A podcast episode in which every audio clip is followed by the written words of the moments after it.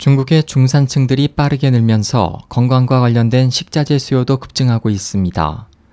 최근 중국에서 당나귀 악효와 당나귀 유가 함유된 건강식품의 수요가 폭증하면서 아프리카의 당나귀들이 때 아닌 순환을 겪고 있습니다. 문제는 중국인의 수요 습관입니다. 중국인들은 국내뿐 아니라 해외에서도 부동산에서 각종 물품, 식자재까지 무엇이든 꽂힌 것을 싹쓸이 하는 경향이 강합니다. 특히 자연 생태계의 균형이 고려돼야 할 고급 식자재의 경우는 더 심각한데 샥스핀부터 제비집까지 연어부터 참치까지 중국인이 먹기 시작하면 씨가 마른다는 말이 나돌 정도입니다.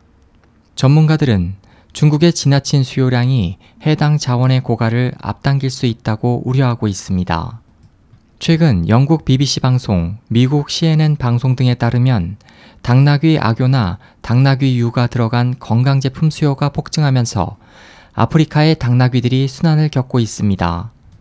중국에서는 예부터 하늘에는 용의 고기, 땅에서는 당나귀 고기가 최고라는 말이 있을 정도로 중국인들의 건강에 필수적인 동물로 간주돼 왔습니다. 중국에서는 당나귀 가죽을 고아서 만드는 악효가 감기부터 불면증에 이르기까지 여러 질병을 다스리는 고가의 보약으로 알려져 있습니다.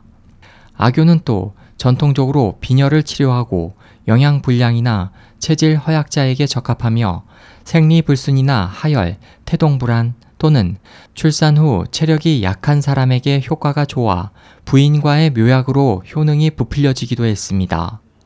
당나귀는 중국에서 흔히 볼 수 있는 가축이었지만 농업의 현대화로 방앗간을 돌리거나 운송용으로 쓰이던 당나귀가 줄어들게 됐습니다.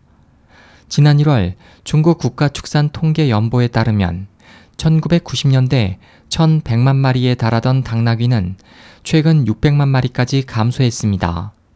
이 같은 이유로 무역업자들은 해외로 당나귀를 찾아 나섰고 나이지리와 니제르, 부르키나파소 등 서아프리카 국가들이 당나귀 수출에 나섰습니다. 현재까지 니제르는 지난해 당나귀 2만 7천 마리를 올해에는 8만 마리를 수출했고 140만 마리의 당나귀를 보유한 부르키나파소에서는 지난 6개월 동안 4만 5천 마리가 도살됐습니다. 이들 국가는 당나귀 수출로 짭짤한 외화 수입을 맛봤지만 그에 못지않은 큰 부작용에 시달리고 있습니다. 단기간 내 지나친 당나귀 수요로 국내 당나귀 가격이 급등했고 대체제가 될 수 있는 다른 고기의 가격도 덩달아 상승해 서민들이 고충을 겪고 있습니다. 또한 당나귀들을 도살해 가죽을 벗기기 위한 도살장이 곳곳에 설치되면서 심각한 환경오염과 질병 확산 위협이 증가하고 있습니다.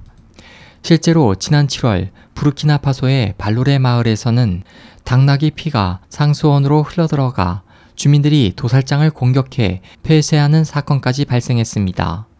프랑스 사업가와 중국인의 소유로 알려진 이 도살장에서는 한때 매일 150마리에서 200마리의 당나귀가 도살되기도 했습니다.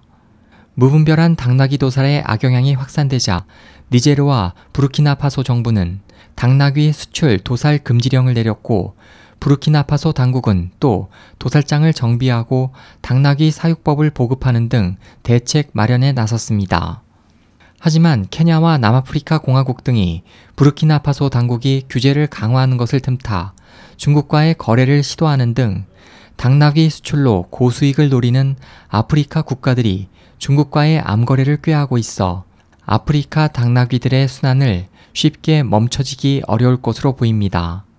전문가들은 중국인들은 생태계 보호나 멸종위기 동물 고려 등에 대한 문제보다 자신들의 건강과 안위를 우선시한다며 아프리카 국가들은 외화 수입에 현혹돼 무분별하게 생태계와 환경을 파괴한 데 따른 후과에 직면하지 않도록 지나친 당나귀 도사를 통제해야 한다고 경고했습니다. SOH 희망지성 국제방송 홍승일이었습니다.